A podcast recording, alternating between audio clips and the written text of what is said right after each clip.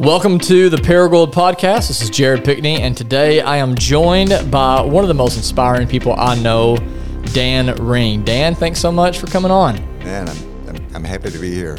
Fantastic, man. Well, I, I want to uh, start the podcast by talking about how you and I met. Um, I had been driving to Starbucks, I think it was, for like pretty much every Tuesday for three or four years. I would go work there. And on my drive to Jonesboro, there on the highway, the side of the highway, running, no matter if it was 95 degrees or, you know, 20 degrees, no matter if it was raining or sleeting, there was this guy just running. And uh, one day I was like, I've got to stop and ask this guy, why is he the way that he is? Do you remember that? I remember. What was that like? And I, I remember where we were. It was right there near the county line. When, Yes. you, pull, when you pulled over, I, I remember seeing you pull over as I'm approaching, and I don't recognize the vehicle. And uh, you get out, and I'm, I'm a little startled at, at first. I'm, I'm, what's this guy up to? You know, uh, but uh, no, Somebody even stopped, I think, that knew you when they saw me get out. And they remember that? They were like, yeah. Dan, you okay? Oh yeah, that's I, I recall. I, I had forgotten about that, but you're absolutely right. Somebody did want to make sure that nobody was messing with me. yeah, that's awesome. Yeah, yeah. So we um, we began to talk a little bit on the side of the road, and I immediately was like, I, I could just tell there was something different about you, like something that I is almost you know, I don't know if it's God or, but there's just this sense of like, I really want to get to know more about this guy's story. So if you remember. I was like, I'm gonna go grab coffee. You agreed graciously, Right. even though you didn't know anything about me.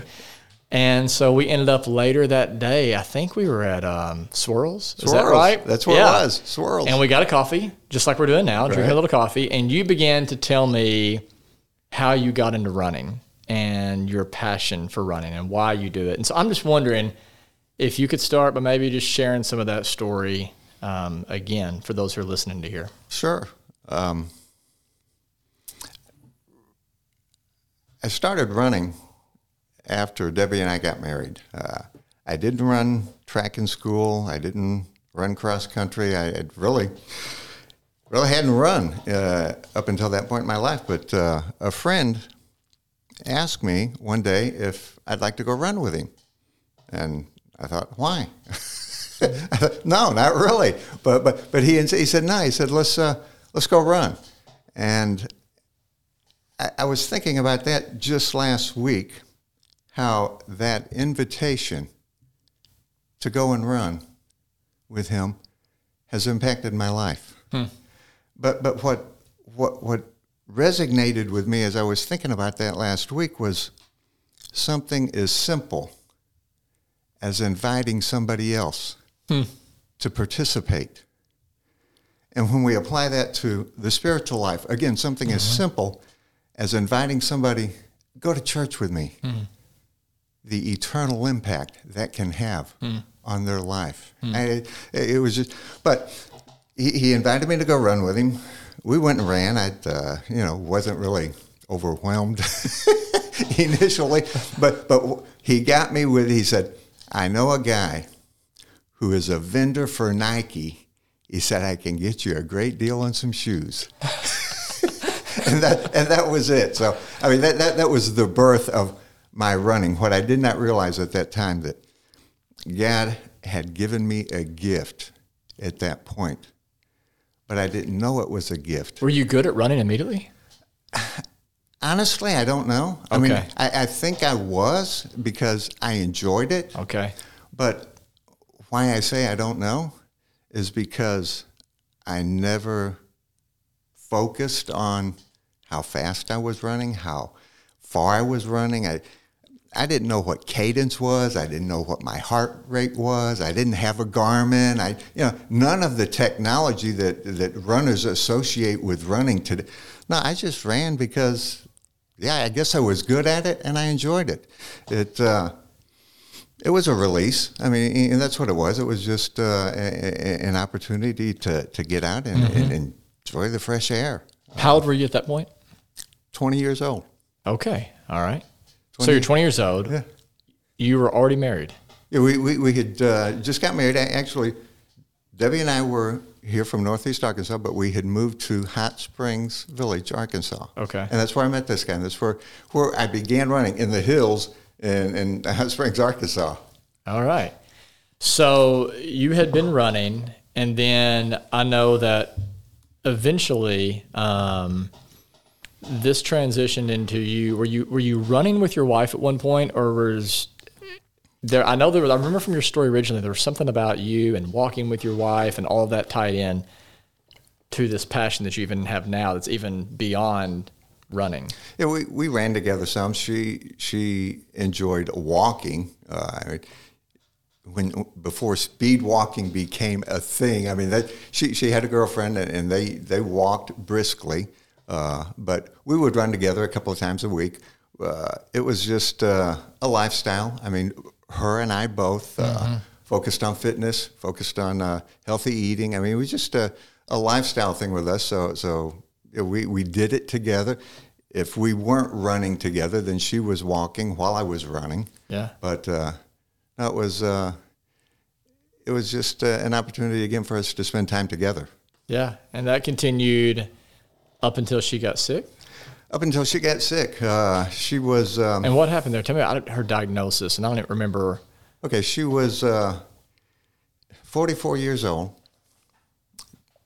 Ideal health. Uh, again, we had a, a healthy lifestyle, healthy diet. Uh, she went in to see her OBGYN, uh, her annual uh, exam, and something was out of the ordinary. I mean, nothing that concerned him, but uh, just some things that she had said to him and uh, something in her blood work. So he, uh, he scheduled a colonoscopy for later that same week. She went in for the colonoscopy, and I remember the nurse calling me to come and pick her up. And I went and picked her up, and the doctor met me as I walked in. And in a very calloused tone, he said, It's cancer. Rocked my world. You weren't expecting that. No, I didn't see that coming. Uh, so, I mean, it, it, it was neither one of us had any inkling, any, there was no history of cancer in her family. Uh, no, it was uh, Totally out of left field. totally, yes. Wow. And when was that? What year ish? That was 2001. 2001. Yes, I remember it. Uh, and and the, the, the, the thing that, eh, when you ask what year it was, 2001, her birthday was August 8th. Okay, it was the end of August, the 27th, 28th, something like that, when she went in for her annual exam. Colonoscopy a couple of days later. September 2nd, she's having surgery. Just that quick, having surgery. That's how serious it was. But uh, she's in the hospital for a couple of days recovering. We're home uh, about the 9th, the 10th. September 11th, 2001, I'm trying to regain a little normalcy in our life. First time I feel comfortable leaving her at home for a few minutes while I go out to run. I go out to run, come back around the corner, get back to the house, come to the, the, the garage door, and she's sitting on the couch and she's, come here, look at this. We sat there and we watched what unfolded there on, you know, that morning, the Twin Towers. And I've got to be honest with you, it was real in the sense that we were feeling what the nation was feeling, but our world had just been rocked. Yeah, yeah, our yeah. world had just been turned upside down. Yeah. And what, and just like the twin, we didn't see it coming as a nation. We didn't see what we were dealing with coming either. And I remember praying in that moment, crying out to God, but I wasn't praying for what I saw taking place on TV. Yeah, yeah. I was praying for my wife. Hmm. And the thing that I remember most about that prayer was that God heard my prayer at that moment. Hmm. When this nation was crying out in unison because we were under attack, God let me know that my prayer was no less significant than any other prayer that was being uttered at that moment. And that he heard my prayer, that I had an audience of one with the King of Kings and the Lord of Lords at that moment. And I've never forgotten that. That feeling, I guess, was it a feeling of God hearing my prayers? Because I know there are so many people as a pastor who I talk with that don't feel like God hears their prayers. One of the things I was struck by, even in your book, which I want you to talk a bit about before we uh, end our time today, but you know, the book on praying like a child. One of the things I was struck by is you prayed for your dad to be healed and he died. You prayed for your wife to be healed. Eventually she died. Obviously mm, we'll talk I want I want to talk about this. You lost a son. Where does your assurance come from? And maybe we can just go back to that moment and talk about that moment as an example of others. But how do you have an assurance that God heard your prayers or does hear your prayers whenever there's so many unanswered prayers that we didn't have some? You know, that's an interesting question in the sense that I knew at that moment that God heard my prayer. But I specifically remember two years later, God confirming to me that He had heard my prayer two years earlier. I was reading the story of blind Bartimaeus. Hmm. Jesus and the disciples are coming out of Jericho, headed toward Jerusalem. And the blind beggar is sitting on the side of the road. And he's crying out, Jesus, son of David, have mercy on me. And it was as if the church didn't hear the beggar because we see nothing in Scripture that the disciples even acknowledged that this beggar was on the side of the road mm-hmm. crying out. Now, there were some in the crowd who tried to silence Bartimaeus, but Jesus stood still. Mm. And it was as if time stood still. And he said, Bring him to me. And the beggar, the one who had been outcast, the one who the crowd was trying to silence, the one who the disciples had either ignored or they just were not aware of the need right there before them, mm-hmm. had an audience of mm-hmm. one mm-hmm.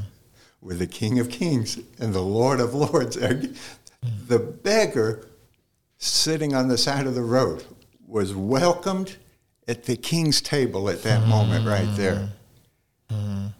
And he had an audience, like I said, of one with the king. Eh, eh, and if we go back and we look at the story again, the, the chaos, the confusion, the no, I mean, the crowds that were following Christ at that point, what, what, what the Spirit spoke to me, and that was that the beggar's cry was not muffled by the chaos and the confusion and the noise. And his cry was no less significant than any other cry. And, again, the, th- the thing that I love about Christ was on a mission. He, Yeah, he, he yeah. was on a, he, he, he was had had some place to be. I mean, he was focused. Yeah. But time stood still for a moment. And he focused on the beggar. And I love that Yeah, story. Man. man, it's beautiful. So many people in our city probably feel like the beggar. You know, it's easy to feel like the outcast. It's easy to feel like there's no way that I would be important enough to God for Him to to hear and listen to my prayers. And that story, yeah, certainly highlights a different narrative. Right, Right. So it's 9 11. Your world seems to be falling apart. Not just like the world, your world be Right. falling apart. So, yeah, pick us up there. What, how did things progress from there or digress? Well, it, was, it basically digressed continually for for five and a half years. I mean, there, there, there were a couple of points of initially surgery, uh, recovery, chemo. Things looked good a year later, uh, or first follow up after chemo. Uh, that scans looked good, everything was good. Six months later, she went in. Uh, there was something that didn't look good. Uh, uh, more tests, more scans, and it was determined that the cancer had metastasized to her lungs at that point. So we ended up going to MD Anderson. There was more surgery, there was more treatments. Uh, again, a, a, slight reprieve there for uh, a little while, and then things got worse again. It uh, had metastasized to to the brain. It uh, it, it, it, was just uh, it just seemed like there was never. I, I remember at one point, and you asked that question, but I remember at one point when we came back from MD Anderson after her liver surgery, and she asked me, and I didn't have an answer, but she said, Why does it keep coming back? And I said, Why does God keep taking care of you? I said, maybe it's because people are praying. that was all I could say at that mm-hmm. point. But from that point on, like I said, it uh, it got worse and worse and worse. And eventually, she passed away when? January eighteenth in uh, two thousand seven. She we, we dealt with it for five and a half years. And uh, and in that and in that time, I remember you telling me when we first met and we were talking at Swirls how you would walk around the block with her because you couldn't run. Right. And if you ran, you'd be leaving her behind. Right. We. Uh, she continued to walk, even though she was going through treatments, uh, and for a while, she would walk there in the neighborhood in Carriage Hills, where we lived at mm-hmm. the time. Mm-hmm and I would run a couple of miles first. Uh, I'd get a short run in, and then I would find her wherever she was. She never, she was never far from the house. I mean, on our block is where I would usually catch her, and then we would walk until she just grew weary and couldn't walk anymore. So we, we would always walk a little bit together. But there near the end, uh, like I said, uh, the the cancer had metastasized to her brain. Um, but there was a little reprieve, and we were going to make a trip to Memphis in September of 06. Okay. I was getting ready in that, that, that morning. I was getting dressed. She was in the bathroom. She fell and broke her ankle. Mm. Now, at first, we thought it was just a broken ankle. She goes in, has the x rays, the MRIs, what the cancer had metastasized at that point to the bones. Uh, so I mean, it, it, was from that point on for, for, for the last five and a half months, she didn't walk. That's when I would push her of the mornings in her wheelchair through the cemetery. And we would pray together. We would worship together. We that, that, that was a time that we and, and, and I remember praying for God to heal her, even, even at that point, believing that God was going to heal her. But we spent that time. And looking back, I'm grateful for the opportunities that we had just walking together mm-hmm. the, the, last five months of her life. Mm-hmm. One of the things I've picked up on when I've read your books is how much you love your wife. That's pretty obvious. I know that you'd be the first to say that you weren't a perfect husband, and you even talk about that some of the the, the boneheaded uh, comments you would make or whatever, or you know, in the break room or right. whatever. And so it's like, but you really loved her. You do love her. You still love her. I still do. Um, man, that is that's tough. I would imagine to know that you love a woman like that and and cared well and and was a, a good, do you ever struggle or did you ever struggle with bitterness? Because I know that when people lose those they love, especially when it seems like prayers aren't answered, bitterness can begin to creep in. It can feel like you know, I've been shortchanged. God didn't hear me. He doesn't care. I mean, did any of that stuff ever come in? Doubts, bitterness? There, there was anger, bitterness. I, initially, I was depressed, mm-hmm. but I didn't know I was depressed. I mean, what, it, what, was that? What was depression like for you? I know it's a little bit different for everybody, but do you remember? like I said, I didn't know I was depressed. Okay. I mean, it, it, I, I, I think of it uh, as a functioning alcoholic or a functioning addict. I was functioning, but I was depressed, but I didn't know I was depressed. In my mind, I had this picture of what depression looked like. Okay. It was somebody sitting on the couch eating potato chips and ice cream, watching Oprah all day long and doing nothing. I got up every morning. I laced up. I put on my running shoes. I ran down the highway. I waved. I smiled. But behind the smile were the tears. And, and what running had become for me at that point was a way to numb mm. the pain. It was its own form of drug, right? It, it was. It was. It was. It was my drug of choice. It just so happened that it didn't have the same side effects as some of the other illicit drugs that, that people turned to. But running had become my drug at that point. And it was the only, it was the only, you talk about wondering whether God heard my prayers and wondering why.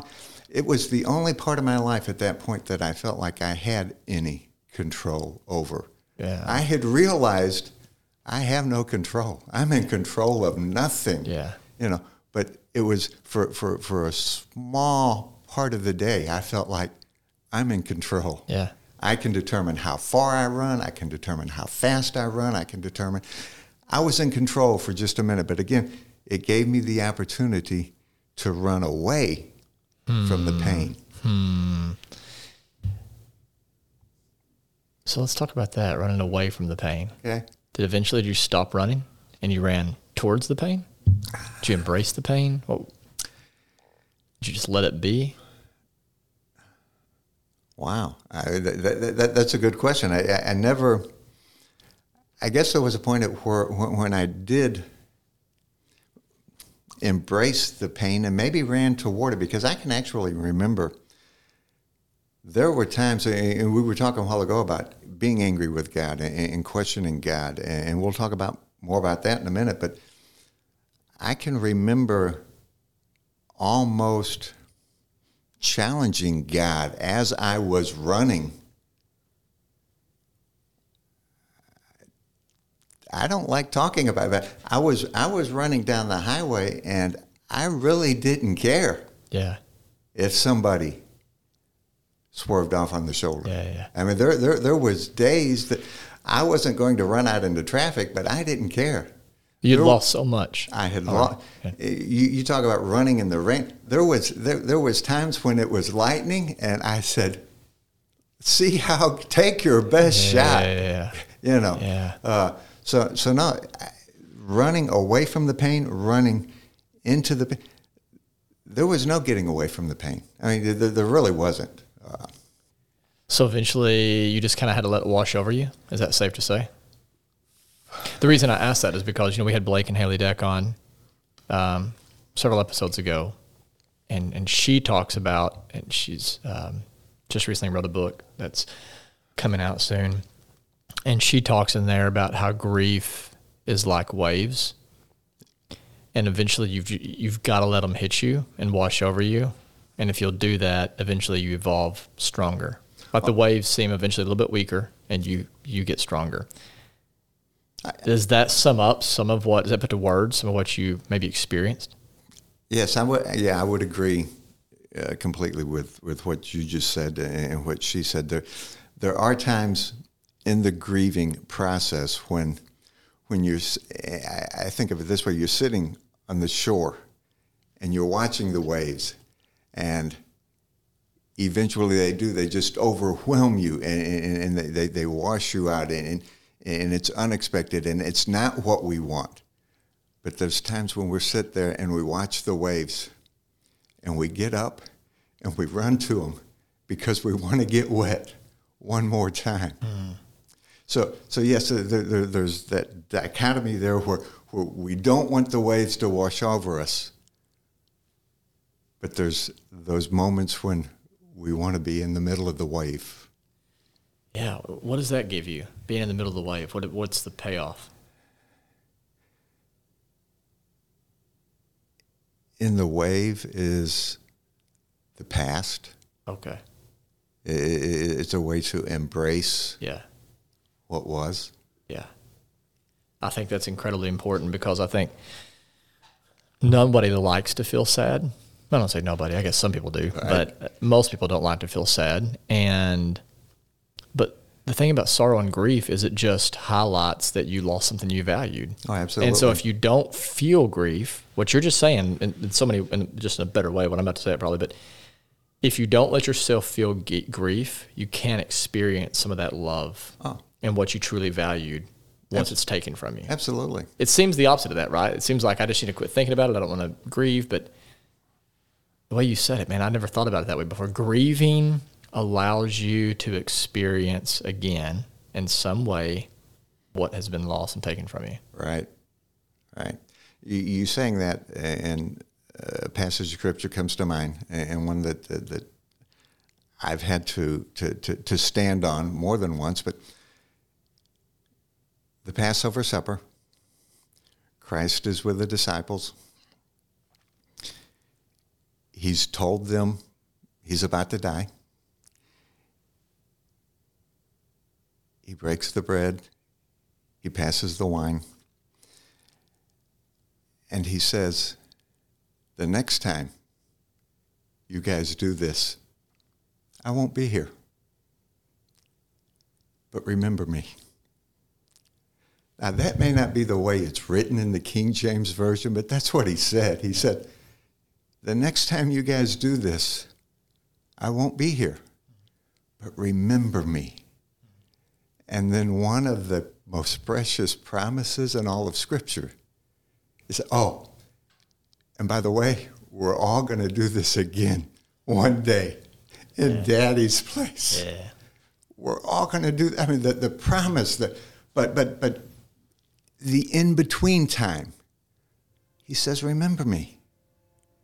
Remember me every time you do this. Every Fourth of July, every Christmas, every birthday. Remember me."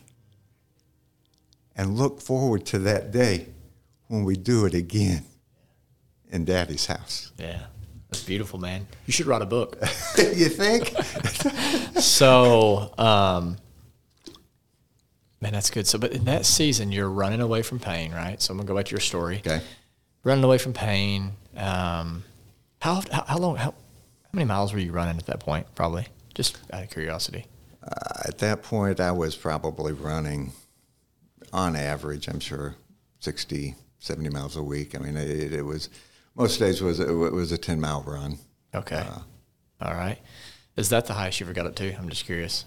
No, there was, uh, it was a couple of years ago. I, I was probably doing more mileage per week. Than, there, there was uh, a couple of years ago, I was doing two a days. I, I would go out and run 10, 15 miles in the morning and then uh, Wow. do, a, do a five mile run in the evening. Wow. So over 100 miles a week, easily at one point. So, but your wife has um, passed. You're running not just for the pleasure of running anymore, but it's become somewhat of a drug of just helping you cope with, man, the fact that your world is falling apart and there's a sense of control that you're getting. Pick me up from there. So, because I know that eventually you're, you experienced Yeah, you- more grief. It, it did. Uh, You're right. Uh, at this point, though, uh, I still did not realize that running was my gift. I, I, I had not realized that. Uh, but a couple of years later, I lose my son, Jason, uh, in an automobile accident. He was how old? 33. Three. Yeah. Yes. And I loved him. but that uh, there was a couple of girls from church after his accident that came to me and they said, "We want to put together a 5K race to honor your wife and your son." what would you think about that? And I didn't miss a beat. I, I don't know where this came from, but I said, let's do something epic. Now, I had run the Memphis Marathon, the St. Jude Memphis Marathon, a couple of years before. And I was beginning to see at that point that running was more than just about me. I, I began to, God was beginning to open my eyes to, to, to the idea that maybe this was something more than just a drug to ease my pain. Mm-hmm. But when they said, let's do a 5K race, to, and I thought, everybody does 5K races. I said, let's do something epic. And they said, what do you got in mind? And like I said, I had I had developed a passion for the kids at St. Jude at that point, and, and obviously losing my wife to cancer and, and seeing an opportunity here to do something for, for children that, that are battling cancer. I said, let's put together a run from Jonesboro to Memphis, and I mean, let, let's raise money for St. Jude. But but this was this was when God really began to open my eyes to, to the, the, the fact that He had given me this gift and now he was going to let me use it to tell her story, mm. to tell his story, and to do kingdom work. So, I mean, th- this was the beginning of God really opening up a platform through this gift that he had given me 30 years before. And now he says, we're going to unwrap this gift and let me show you what we're going to do with it. and it's going to start in Jonesboro and it's going to go to Memphis. Yeah, they're right. So how did that go? Uh, what was? How did you even do that? Actually, what we did is is we we organized a relay basically. So okay. We put together. There was, I think, fifteen of us that, that, that got together that morning.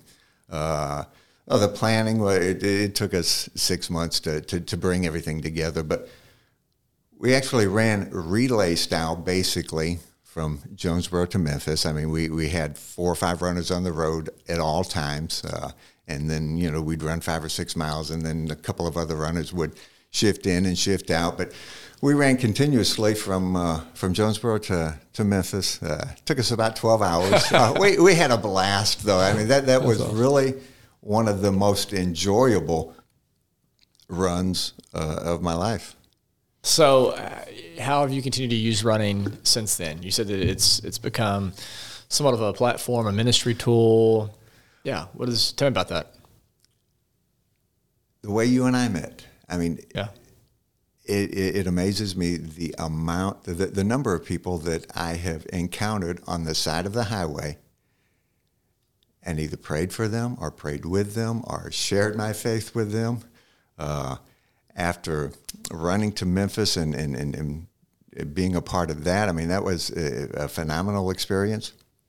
Uh, three years ago, I actually ran across the state of Arkansas and carried a flag and did this in honor of our vets and, and our law enforcement officers. But this you gave, carried a flag while you're running. I remember seeing right. that. Yes. How far did you go? Well, we started at uh, Fort Smith at the Arkansas River, ran across the not, not, not without stopping, but ran across the state of Arkansas to, to Memphis. Uh, took me, I think it was 11 or 12 days. But this gave me an opportunity to share my faith, to, to, to, to tell my story individually along the high. Met a lot of people, a lot of veterans, a, a lot of family members of veterans.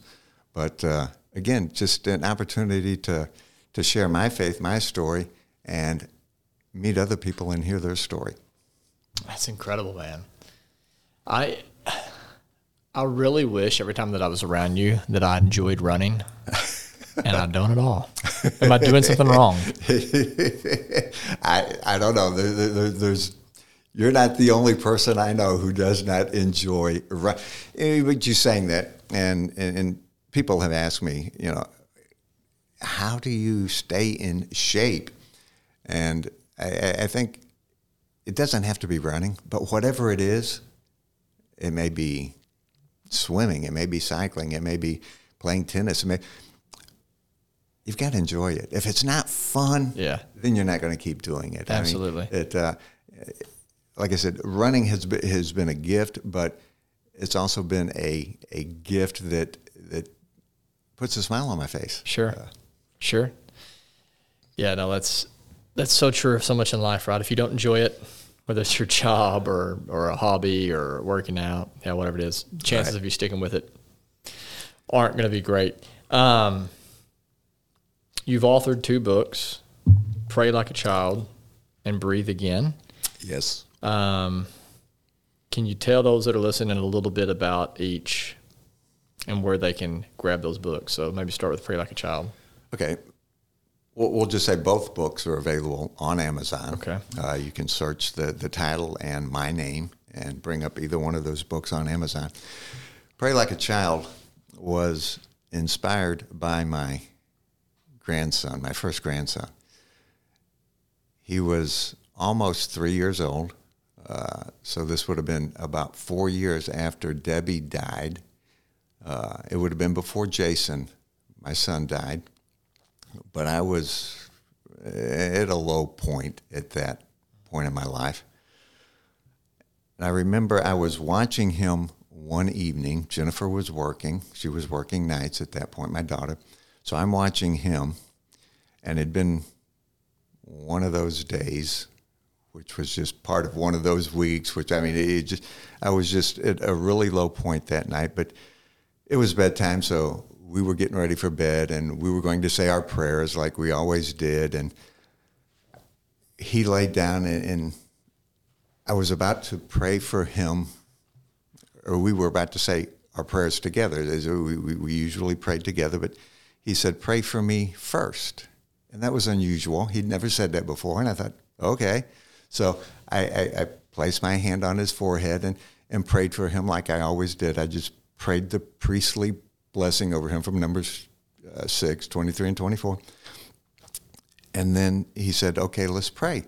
So we held hands and we said our prayers, which basically his, it was me listening to him pray usually when we said our prayers together. And uh, then after that, I got up and went around to my side of the bed, and I would usually pray silently because I didn't want him hearing the, the, the I honestly didn't want him hearing the transparency of my prayers at that point. Mm-hmm.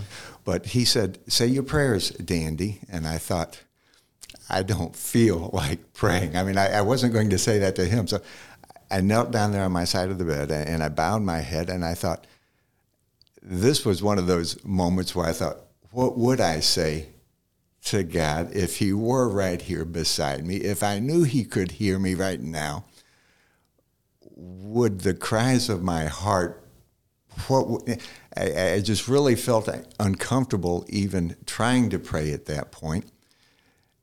And what I really needed was somebody to pray for me. I need, I couldn't pray. The, the, the words weren't there. I'd, I, I thought if he could see the tears, that would reveal the pain in my heart right now. But, but I wanted more than anything else for someone to pray for me.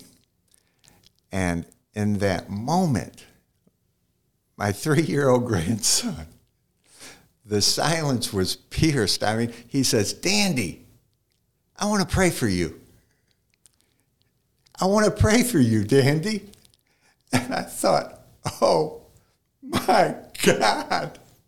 He not only heard the cry of my heart, he saw the tears in my, and he spoke to me through a three year old child. And then Jax, my grandson, gets up and he comes around. And like a deacon in the Baptist church, I'm kneeled beside, he puts his hand on the back of my head and he prays for me. Wow.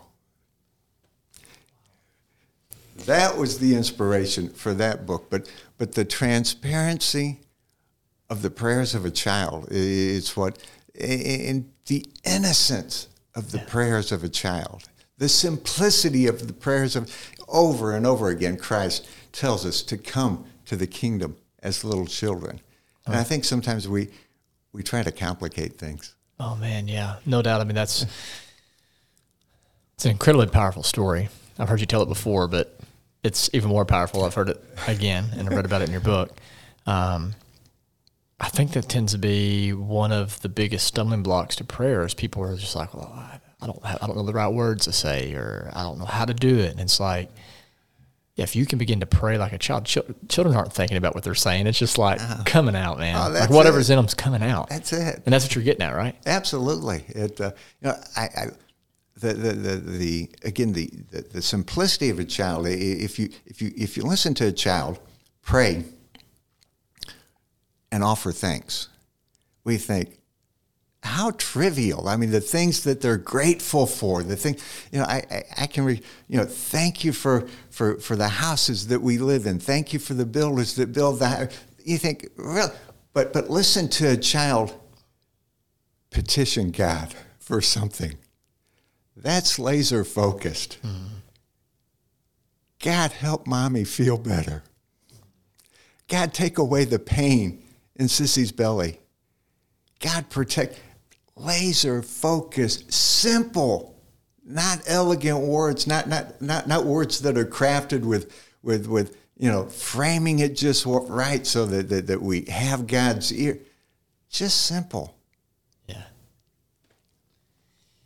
Keep it simple. Absolutely. So that's pray like a child, Yes. and there's a lot to that book. It's, it's it's a fairly easy read, but it's packed with so much. And so I would encourage those of you that are listening, get on Amazon, check it out. It will be a blessing to your soul. And again, as I told you, Dan, one of the things that blessed me the most is, is here's a guy who has not had all of his prayers answered in a way that you probably wanted them to be answered, and yet you continue to pray and you continue to ask God and you continue to encourage others to do the same thing. That's incredible to me. You, you saying that, there's a couple of things that, that I have in the Word that I have stood on that, that, that, that gives me the ability, I, I say the ability, that, that, that allows me to, to not lose that hope. Eh, one one of the passages of Scripture that, that I stand on 2 Kings chapter 13, verse 14. It's the death of Elisha. Now, I, I'm not going to put you on the spot, but most people don't have a clue how Elisha died. Now, let's take just a minute. Elisha was the successor of Elijah. Okay. If we've heard the Bible stories, we know Elijah was a prophet of God. Elijah prayed down fire from heaven on Mount Carmel, and then he slew the 400 prophets of. I mean, Elijah was a man who he prayed that it would not rain, and it did not rain for three and a half years, and then he prayed in the heavens. So, I mean, this was a man, God heard his prayers, okay? Elisha was his successor. Elijah didn't die. God took him up in a whirl, and Elisha got a double portion of what Elijah had. So, I mean, if there was a prophet of old who could pray, it had to be Elisha. Second Kings chapter 13, verse 14 says, And he got sick and died. Almost a, a footnote in the middle of the chapter. It's talking about the kings and the reigns of the, and it has nothing to do. It says he got sick and he died, and then the chapter continues. And I thought, wait, if there was a man who could pray for healing, surely it was Elisha. But he got sick, a fever, a cold, and he died. And I think, who am I to be disappointed because I get sick or somebody I love gets sick and they die? Man, that's so good. I've never thought about that before. Um, C.S. Lewis talks about how pain is God's megaphone, reminding us that this place is not heaven. Right. It's his way of reminding us that, like, hey, yeah, the reason that this hurts is because you were made for more. You weren't made for this. And I think it is healthy to remember that no matter how powerful your prayer life is, or no matter how close you walk with the Lord, or you get the double portion like Elisha had, and we're all going to get sick and die in this world. you know, because we do live in a fallen, broken world. And the reason that we hate that is because we were made for a world where that's not going to happen. Right. And I know that's where part of your hope comes from. I know that's part of the reason you still have a twinkle in your eye. Oh yeah, It, it, and I tell people I'm bent a little more toward heaven every day. I mean, not only is my Jesus there, my Savior's there, Debbie's there, Jason's mm. there, my dad's there. Oh, I'm bent toward heaven a little more Yeah, every man. day. Yeah, man. But but but in the meantime, and, and again, I, I, I want to share another passage of scripture with you. I mean, because we were talking earlier about questioning God and, and, and wanting the answers to why. And I think I don't think there's anything wrong. I mean, this is me personally. I don't think there's anything wrong with asking God why. God doesn't run from the tough questions. My God doesn't. But John's Gospel, chapter 16, verse 33. Uh, Christ has just told the disciples, uh, again, that he's about to die, and he says, But I'm going to leave you something. I'm going to leave you peace. I'm going to leave you my peace. You know, in this world, you're going to have troubles. There's going to be tribulations. There's going to be sickness. There's going to be illness. There's going to be cancer. There's going to be problems in this world. But I have overcome the world. And I think what resonates with me there is that he did not say, oh, there's going to be trouble in this world. Things are going to get worse, guys. I mean, this is what he, things are going to get worse. But he said, don't worry about that because in three days, I'm going to raise from the dead. I'm going to overcome. No, he said, I have overcome as if he'd already been crucified and buried and mm-hmm. raised. He said, I have mm-hmm. overcome the world. He said, I am already there. That he said, I'm already there. Whatever you're facing tomorrow, whatever trial, whatever tribulation, whatever struggle, he says, I'm already there, brother. I'm already there. And then let's go just continue on into John's chapter 17, where Christ prays. This is, again, prayer has something that has been a big part of my life, but the first part of that prayer in, in chapter 17, Christ prays for himself. The first part of that prayer. And, and I'll summarize. He says, Father, I have completed the work that you've given me to do. Now restore the glory that I had with you before. But the key, he says, I've completed the work that you've given me to do. And I, and I look at that and I think, well, wait a minute. His ministry was only three years old. I mean, it was great. There was so much more we think that he could have done. But he said, no, Father, I've completed the mm-hmm. work. Mm-hmm. And then he prays for the disciples. The second part of that prayer, he says, Father, I'm praying for these that I'm leaving behind. He says, Father, keep them. Keep them. And what I read into that is keep them until they complete the work that you give them to do. Keep them because I'm not going to be here with them and keep them.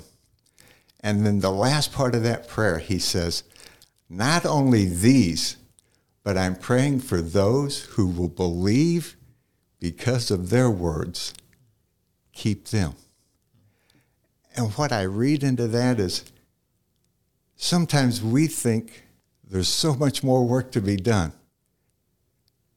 And he says, Jared, your work is done.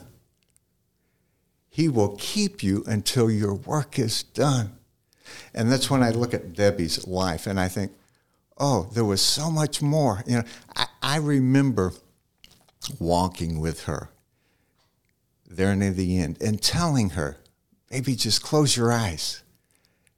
Believe that God is going to heal you. I believe that. I said, believe that God is going to heal you. Believe that He's going to use your story to inspire others. Just believe. All I wanted to do was be in her shadow when she told her story. But it wasn't until after that I realized that he was preparing her for the kingdom. He was preparing me to tell her story. There's a theme, and Bill, um, who is our sound audio guy, video guy, you'll remember this. But there's a theme that I picked up on, and maybe you did too, as you're listening to Dan speak between him and the decks. That, and this is important for those who are listening, that it seems like in order to truly make peace with losing a loved one is m- making a shift from they were cheated out of their time. There was a flaw in some sort of divine plan and they left far too soon to moving over to, you know what? Actually, no, I think that the divine plan is working as it should and that that was their allotted time and that God is still in control. And as much as cancer and car accidents and all those things are not meant to be in God's original plan, He still is in control and working even through things like that and accomplishing His purposes. It seems like that's something that the decks have pointed to that really helped them and that you point to as well in your story. That you come to a place and you're like, wait a minute, like, yeah. It's not that focusing on God didn't answer my prayers and something's messed up and wacky and God doesn't hear and he's not working, but am I hearing that right? Of you come to a piece of in the plan that if I, I think if we accept that yes we've all got a work to do. And god if the father heard the beloved son's prayer if there was ever a prayer that that that that was in the Father's will, I've got to believe that was the one where He said, "Keep them mm-hmm. until their work is done." And like you said, car accidents, cancers, those those things are not part of sure. God's plan. Sure. But I look at the verse in Romans. And and I don't want to rewrite scripture, but I read it this way My God is able to make all things work together for good for those who love him and are called according. He is able, doesn't mean that everything that happens happens for the good of the believer. Right. Yeah. But my God is able to take the cancer, to take the car accident, to take the heart. My God is able to work that into his plan and make it work for the good of those who love him. So yeah, he in my second book, Breathe Again, God reveals to me that he did not come to stop the wind from blowing, but he came to pick up the broken pieces.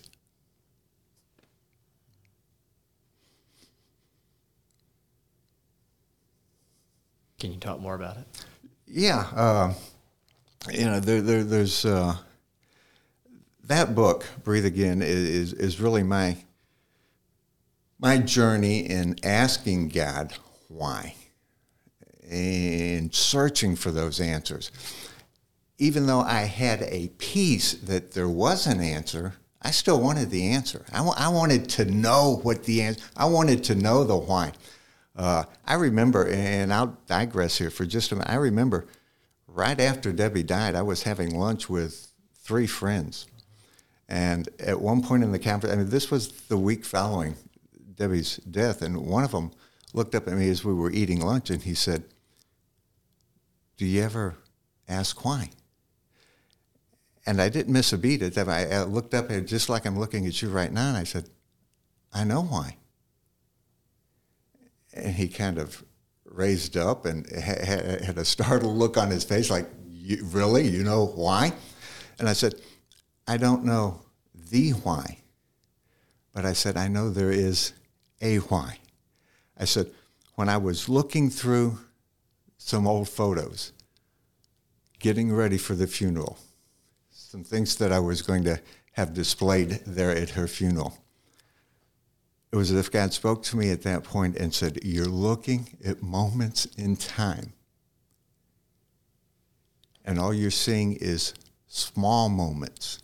But one day, we'll sit down, you'll look at my photo album, and you'll see the whole picture. and it'll all make sense, even though it doesn't make sense right now. So, at the very foundation of that question, why God, is a fundamental belief that there is a God that knows why. Mm-hmm. So, the, I think we embrace that question. We, we, we, may, may or may not get the answers in this life. And we go, go to the book of Job. Job wanted to know why. God never told him. God restored. Never told him why. Right. God never told his wife why Job was good. Never told his friends why Job was. We may not get the answers why in this life, but we might. We might not like the answers we get, but. Right. Uh, right. Yeah, there is a why. Uh, absolutely. Viktor Frankl says that if a man has a why, he can endure almost any what you know. And so even if you don't necessarily know what the why is, doesn't mean that there's not a why. Right. And that's your, where your faith comes in, right? You know there's a why, even if you don't fully know what it is yet, and because you know there's a why, you're able to endure. Your suffering then has meaning. Right. There, there, there's a purpose to it. Yeah. So you have continued to suffer, like many people, right? Life is not not all of a sudden now like that. Not, like suffering's over. Like those are the hard things are behind me. Like life's continued to be hard. I'm curious as for those who are listening, um, how do you, as people who also have their own hardships, right, their own loss, their own difficulties, right? How do you continue to run? How do you continue to move forward towards the things that you believe God has called you to, or how, how do you continue to to get up and go after those things? Wow, uh, got to think about that one for a minute. Uh, yeah, it, I think we're all. To go back to Genesis chapter 1. I mean, verses 27, 28, chapter 1 are, are a couple of my favorite verses in, in all of Scripture. It says, he created them in his image. In the image of God, he created them male and female. We've been created in the image of God. We are called to be image bearers. And if we if we are image bearers and we look at the, the life of Christ, Christ's ministry, and, and I'm going back to almost to pray like a child, the simplicity of the gospel, Christ's ministry was based upon telling stories. He taught through parables over and he told stories. So if if we are to be Christ like, we need to be image bearers and storytellers. We just tell our story. Our story is his story. If we tell our story and he gets the glory, that's what, you know, telling our story is about. And sometimes telling our story may be running down the highway or it, it, it's when I believe that God gives each of us a gift. And I'm not talking about the spiritual gifts now, but I'm talking a passion for something in life that He allows us. And again, we go back to my story. I had this gift for 30 years, but I didn't know it was a gift. I did not know that God had a purpose for this gift. But He gives us a passion, and, and it's when we take those passions and we we use those for kingdom work I mean, it, it becomes fun at that point. I mean, it really does. Yeah. So what I hear you saying is, and you've hit on a little bit, find the why, find the purpose, and then also sharing your story. That's huge. I've heard that before of, of grief needs a witness. And so if you're going through hardship, if you are suffering, you're experiencing loss, one of the worst things you can do is kind of hang out in the shadows oh, or self isolate.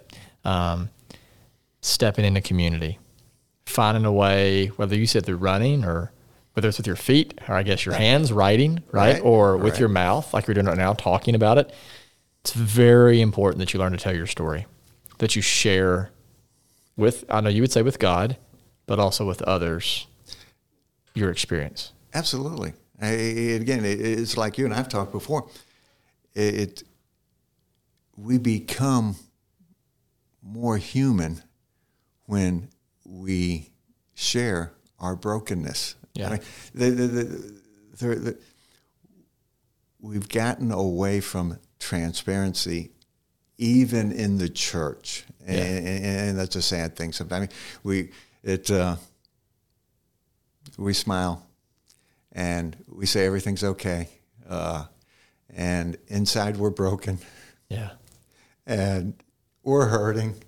And it's when we reveal our brokenness that the strength of Christ is revealed in us. I mean, it's uh, it's through brokenness that, that, that He is glorified.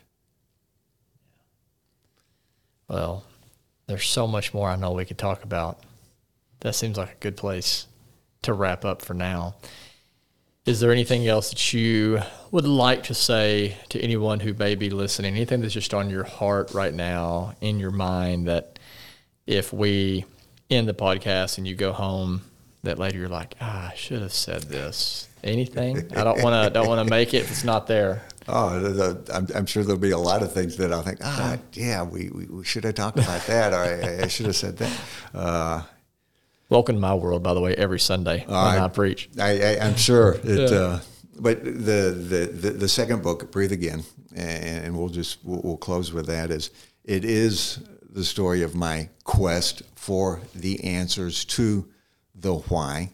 Uh, again, the, the the other thing that, that that I would say, and that asking that why question, and and I had heard this uh, from well-meaning friends who said, "Don't ask God why. Eh, It's not for you to know why." But I think again at the foundation of that question, when I ask God why, it doesn't make me a bad Christian. When I ask God why, it doesn't make me a bad Christian. It makes me a child who needs my father. So, again, th- th- this book was my journey, my quest to get the answers. Why? I would say, if if that journey, searching for your answers, leads you to the Word, leads you to spending time in the presence of the Father, ask, ask. Love it, man. I love you, brother. Love your tenderness, and uh, it's always such an honor to be able to spend time in your presence. Thank you for sharing your story. Ah, so you. incredibly valuable. Really appreciate you being vulnerable with us and taking time to be on here. So, pray like a child and breathe again. Both two incredibly meaningful books that I believe will serve you. And so, get on Amazon, order them, and be on the lookout for Dan Ring on the side of the road, There you go. wherever you may be. So, Love you, love you, brother. thank you, man. Yeah.